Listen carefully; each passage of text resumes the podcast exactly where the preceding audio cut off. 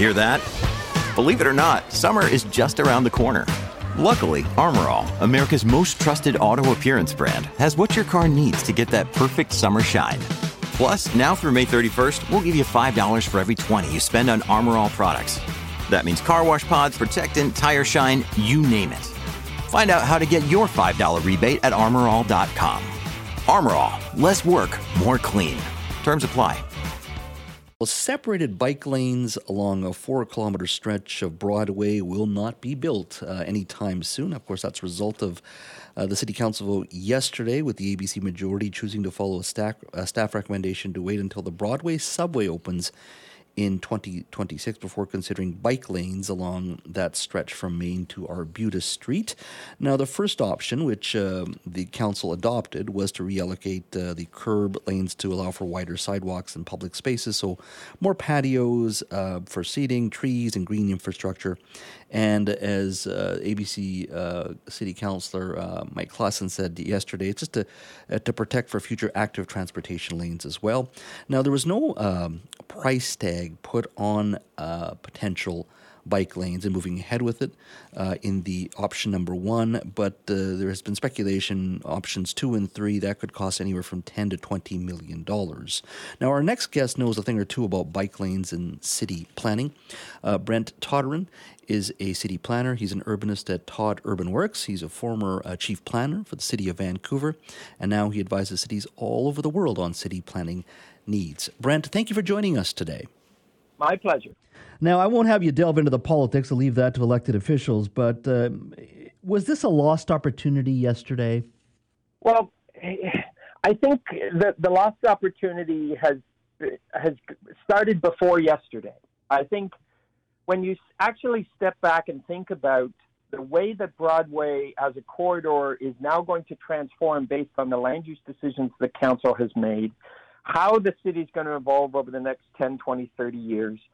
Uh, our, our existing policy and frankly uh, the, the, our need to pick up speed on, on being more multimodal, to be less car dependent, more oriented around walking, biking, and transit, uh, where we don't have all the time in the world and there's a real sense of urgency, it really should have been a no brainer from the beginning that separated, protected, uh, uh, active transport lanes be part of this design. And one of the one of the ways it became easier to do the wrong thing yesterday is because of how rushed it seemed, a, a sort of a last minute uh, conversation, when it never should have been a last minute conversation. So I have absolutely no doubt that future generations and even us, just a few years from now, are going to be looking at this and going, "What were they thinking? Why didn't they do this? It's kind of it kind of was a no brainer. Uh, so when when council says or some in council say it can be revisited, I think um, I would agree with that, but. Uh, it, it will come with cost. It just comes with more conversation and delay. And what you're saying here is it should have just been a part of the broader conversation from day one. The process well, was I'm probably gonna, flawed. I'm going to force myself. I'm going to force myself to be optimistic and, and take everyone at face value that, that the idea is still on the table. It's just a matter of not now.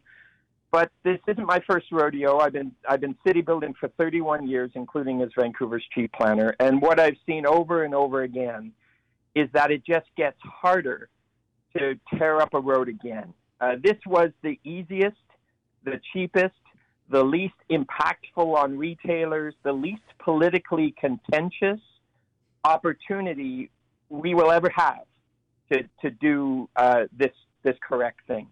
So from it, that doesn't make it impossible moving forward, mm-hmm. but it makes it more expensive, more politically hard, more damaging and, and impactful to street retailers, more frustrating for the public. It just makes it a lot harder for a future future council to do the right thing. Then this was as easy as it was ever going to be. Mm-hmm. Uh, uh, and you use the term active uh, uh, tra- transport lane. It's not a bicycle lane anymore. I mean, I walk into the office, I park my vehicle, and I walk out on the street here in downtown Vancouver and the amount of uh, of um, you know vehicles that are not bicycles uh, but still are electric powered and moving people uh, mm-hmm. are just fascinating to watch in downtown and how, how much the population of, of those types of vehicles have picked up. Now, you consult around the world with other cities. What kind of trends are you seeing in regards to these tra- transport lines and, and, and, and, and how they fit into, into cities? Well, the smart cities, and frankly, a lot of the cities you wouldn't expect to be smart about this, the ones that uh, you expect to be still really car focused, have, have come around in the last five to 10 years to how important it is to think multimodally and how that actually works better for everyone, including drivers. That this fake narrative of bikes versus cars or bikes versus pedestrians that actually played out during the public uh, meeting yesterday um, it's all that's all fake news because cities that are multimodal work better for everyone, including drivers. So, and absolutely, it's it's more of an active transport lane because this is about uh, mobility assist. Uh, uh, this is about micro mobility. It's a it's about a lot of ways to move that isn't just about bikes. But let's be clear. Separated, protected bike lanes, like the kind that Vancouver's been doing, and we've really, really been a leader at, we know, and other cities know, smarter cities know, they save public money. They improve business on their streets. They reduce pollution and emissions related to climate change. They reduce accidents and collisions for all road users, not just for people riding bikes, for all road users, including pedestrians on sidewalks. They improve public health and public health care costs, which they lower.